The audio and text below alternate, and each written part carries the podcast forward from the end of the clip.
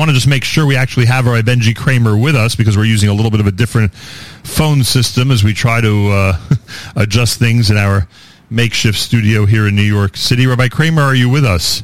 Yes, I am. Do you hear me? Hear you loud and clear, and I'm glad you're there. And give me a second to remind everybody that it's the 19th day in the counting of the Omer, and we are celebrating Yom Ha'atzmaut on this 4th of ER, usually the 5th of ER. Today's the 4th of ER, and because of the proximity to Shabbos, the proximity to Shabbat, uh, the um, celebration of Yom Ha'atzmaut is moved to Thursday, so it's not going to be on Friday tomorrow when God forbid it could lead to Chilul Shabbat, and I think to the desecration of Shabbos, and I think that that is something really important for us to keep in mind, uh, to remember uh, that the state of Israel that we uh, often we're often not thrilled with everything that goes on there. Keep in mind, everybody, that the Yom Ha'atzmaut celebration is uh, brought in advance on the calendar because of the uh, proximity to Shabbat, which is pretty amazing. Maradina says Yeshivat Noam is the place to be today. Chag Sameach. Thank you very much for that. Um, the Chatanim are Dov Chaim Medshbach from Amit Tzvat Yeshiva and uh, Hillel Cohen from the Hartman High School in Yerushalayim. Congratulations to the two winners of the Chidon Tanakh the International Bible Contest. Rabbi Benji Kramer, who does our Meir Milim segment in memory of Meir Weingarten and that analyzes the uh, Hebrew language every single Monday at 9 a.m. right after JM in the AM. He's with us live via telephone. He's rabbi of, um, of uh, uh, he's a Rebbe, rather, an educational coordinator of uh, educational technology um, at the Yeshiva Joel Braverman High School in Brooklyn, New York. Rabbi Kramer, Moadim L'Simcha Ligulash Lema Chag Sameach to you. Moadim L'Simcha Chag Sameach. It's, uh, it's an honor to be here with you. Um, obviously, we miss uh, Meir so, so much every day, but especially on a day like today. Um, I, am thinking about him all the time. Yeah, I, did, uh, I, didn't, I, didn't, want today to turn into a memorial, even though agreed. even though that's the agreed. way it, it feels, frankly. But it is difficult to uh, uh, to do a show like this and not think of Meir constantly. Uh, so, Rabbi Kramer, what do you have for us this morning? So, um, the the, the um, national anthem of uh, of Israel, Hatikva, has a, a, pretty long and interesting history. But first, I wanted to analyze the words um, and then talk a little bit about the history of the of the anthem itself. Right. Um, we, we, start off. Uh, uh, first, I have to talk a little bit about the history, only because it's it's uh, it comes from uh, Naftali Hertz Imber, who wrote a very long poem, like nine paragraphs, called Tikvatenu, and this is just the beginning of it, and it's even been changed a little bit, as we'll see. Um, he starts off kol od penima, as long as literally as the heart is inside of me, but really it means as long as my heart is beating. Nefesh Yehudi homiyah. The nefesh, the uh, neshama, the soul of a Jew, is homiyah. Now homiyah is a reference to a pasuk in Yirmiyahu. Homer li libi. We even say in Anim Zmirot, Homer libi el dodecha. Homiyah, it means to yearn for, to to moan out or cry um, uh, when uh, when when I think about what we were not even sure yet. Um, and then he goes on, and he's he's sort of like hinting to his theme, but we don't really know it yet. mizrach kadima towards the mizrach, towards the east. By the way, that's uh, also a reference to the discussion in Shemot Kavzayin of the Miz, of the Mishkan, of the Chatzer of the Mishkan. It says, Verocha v'chatzer lifa'at kedma mizracha. And he says, Pa'ate mizrach kadima, wow. towards the east. Ayin l'tzion tzofiyah. The eye, our, our eye, our collective eye is looking towards tzofiyah, is looking towards Zion, towards really Yerushalayim. Zion is really Yerushalayim. Um, so is that what we're yearning for? It seems that the real center line or the main line is really the next line. And in his original poem, um, Imber's original poem, that was the the refrain that came up all the time. Od lo avda tikvatenu. Our hope has never stopped. Now, this is a fascinating line because it references a, uh, and I talked about this in the Meir Milim uh, segment on Monday, it references a pasuk in Yechezkel, the dry bones that we read on Shabbat Chol Hamoed Pesach, uh, and the dry bones that that uh, rep- represents Am Yisrael in our darkest time, and we know in, in the last 80 years, we, we know what, what we we conjure up in our minds this this nivuah, and he and he was told to give nivuah to these bones, and the bones seem to be speaking to him, and they say Avda tikvatenu. They say we are dried up bones, and we have no hope. And he says that's not true. I'm going to give you a spirit. You're going to come back to Israel and I'm going to give you a whole spirit, and you're going to come back to life. Od lo avdat tikvatenu is basically what Yechezkel says to the bones, he says. Um, and then we still don't, doesn't say what the tikva is. Hatikva shnot alpayim it originally said. They changed it to hatikva bat shnot alpayim to make it better dikduk. And here comes the punchline, liot am chafshi ba'artzenu eretz yom Yerushalayim. The, the real punchline is at the very end that we should be in a democratic, free country in in our land, Eretz Tzion, Yerushalayim. It's interesting that he doesn't say Eretz Yisrael, uh, and and I'm going to discuss that in a moment. Um, but basically, to sum up, what he's saying is um, that we still, in the heart of every Jew, is this connection to Tzion, this hope to Tzion, this uh, this idea that we have to come back to it. Now, the original actually had different lines. My father told me that when he was in Shomer Adati, they used to sing the old one, Lashuv Eretz Avotenu. The hope was to come back to Eretz Avotenu, Le'ir Ba David Chana, also a reference to Yeshayahu, where it also says Ariel, Ariel, which is Yerushalayim, Kiryat Chana David, the place where David settled. But they changed it later, and uh, the person who changed it uh, David uh, Yadlovitz uh, actually claims that he talked to Imber and Imber agreed to the change. But what's interesting about the history of of the uh, Hatikva, a couple of things, and one is like a shocking thing. I'm wondering if you know this. But uh, the, the first thing is that it, it, was written at the end of the 1800s, right. and it, it became really big at the third um, the third Zionist Congress. The third Zionist Congress was the one that they were voting on whether to go to um, uh, Uganda, right. and uh, and and and, a, as a protest to that proposal, and it was actually voted on. Uh, they because of um, uh, they, they, sang this song at, uh, loud and clear in the middle as a protest to to that proposal. Uh, later on in the in the early 1907, I believe, they they actually voted for it to be the official uh, song. I don't know if you would call it an anthem of the Zionist Congress, and only later in 1933 did they officially vote on it to be, you know, the, the Zionist movement anthem, so to speak. Um, now, uh, one of the most controversial lines for for religious Jews is Liot Am Chafshi. Many rabbis talk about that, and the truth is that it's not so clear that it means what people what people think it means. First of all, in the concentration camps, many uh, Jews sang this. Uh, the Am Chavshi meant something totally different. And the and the word Chavshi meaning free.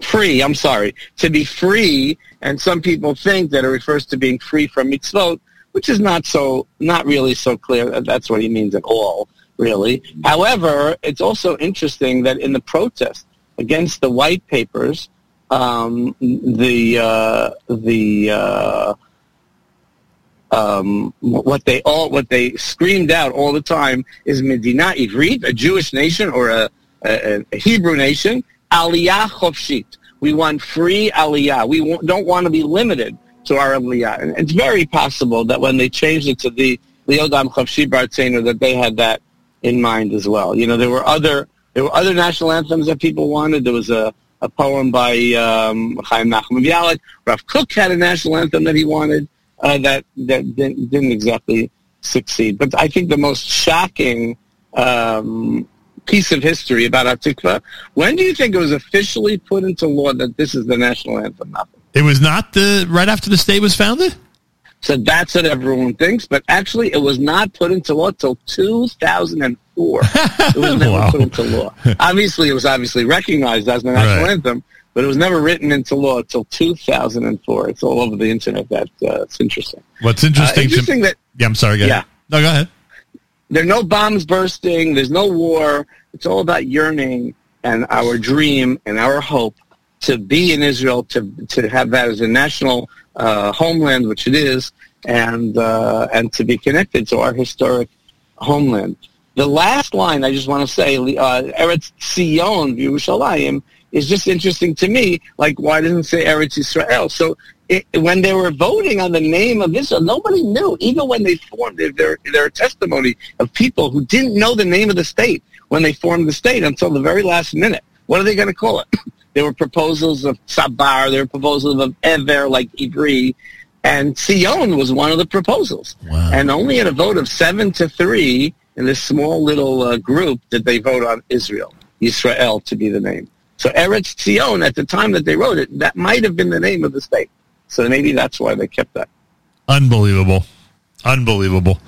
One of the things that um, uh, I wanted to point out, based on the history you just gave us, is that now you know why um, especially toward the end of World War II, and you see uh, you know videos of um, of camps being liberated and people singing Hatikva. Now you know why there were groups of Jews that had these words on their lips because they existed as an anthem for so many decades already. This was not something that was you know conjured up because it looked like a state was about to be formed or a state was recently formed. And I think that's important. Exactly. To, yeah, I think it's important to point out that the Hatikva, uh, it, it, it, the state may be 74 years old. The Hatikva is much older than that and has a um, a history that is so rich. And uh, it's funny that you point out about um, you know hatikva meaning the hope, and that's the yearning that all of us have, and the yearning that the Jewish people have had for thousands of years to get back to the to the Holy Land, and that uh, the national anthem that, uh, for instance, uh, you cited the one in the United States, our Star Spangled Banner, has a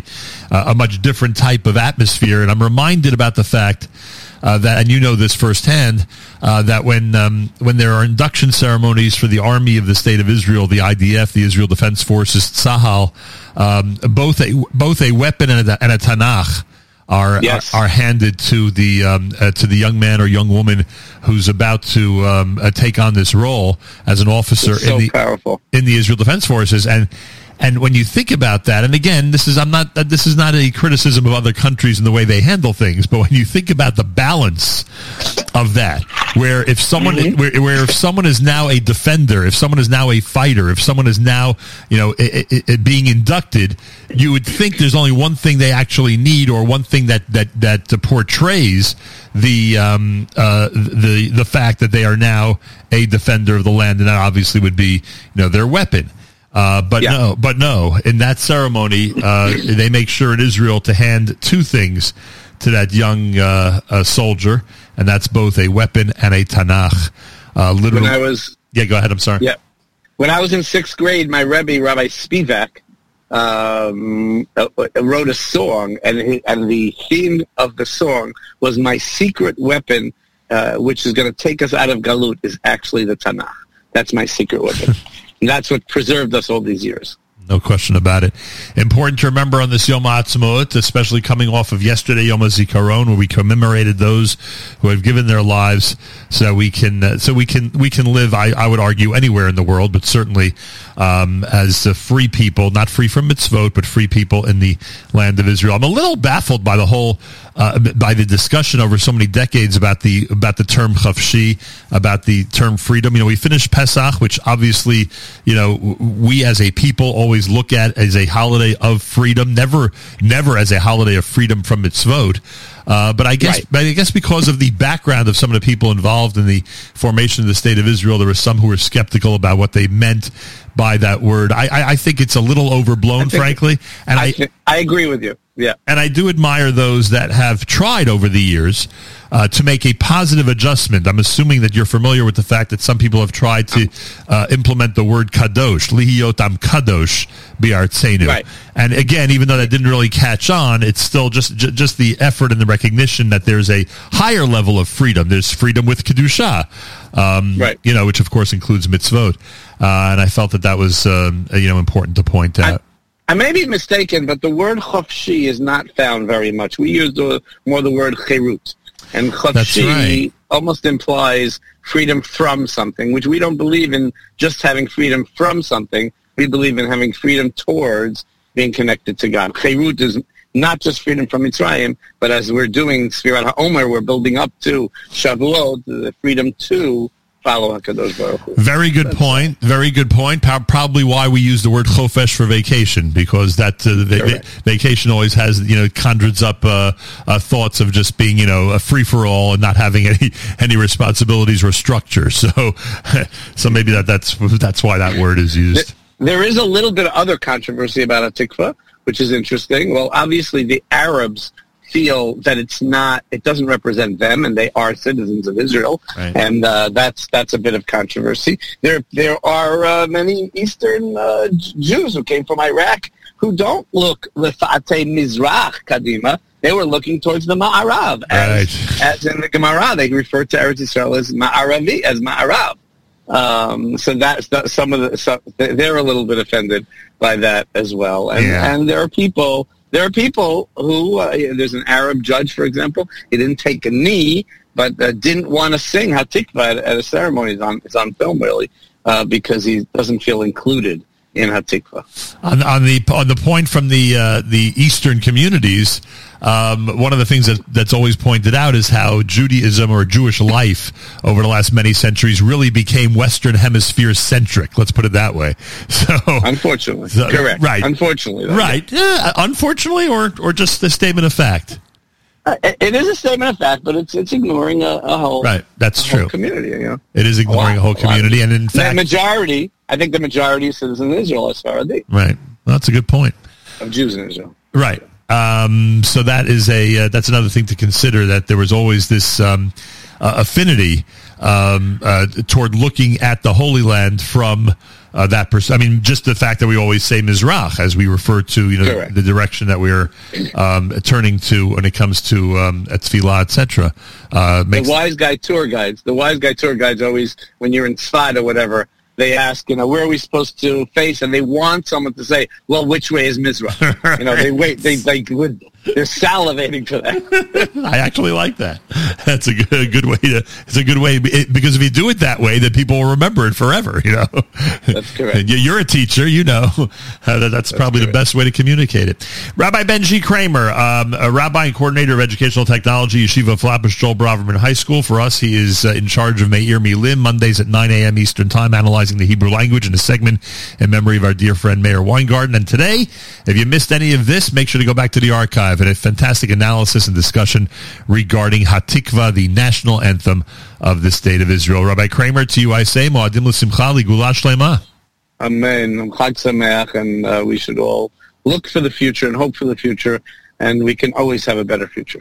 Amen. Excellent. Right. Benji Kramer here at JM in the AM. And for those of you who feel that after a segment like that, we need to play the Hatikva, uh, don't worry, it's not the end of the show yet, but here is the uh, Hatikva JM in the AM.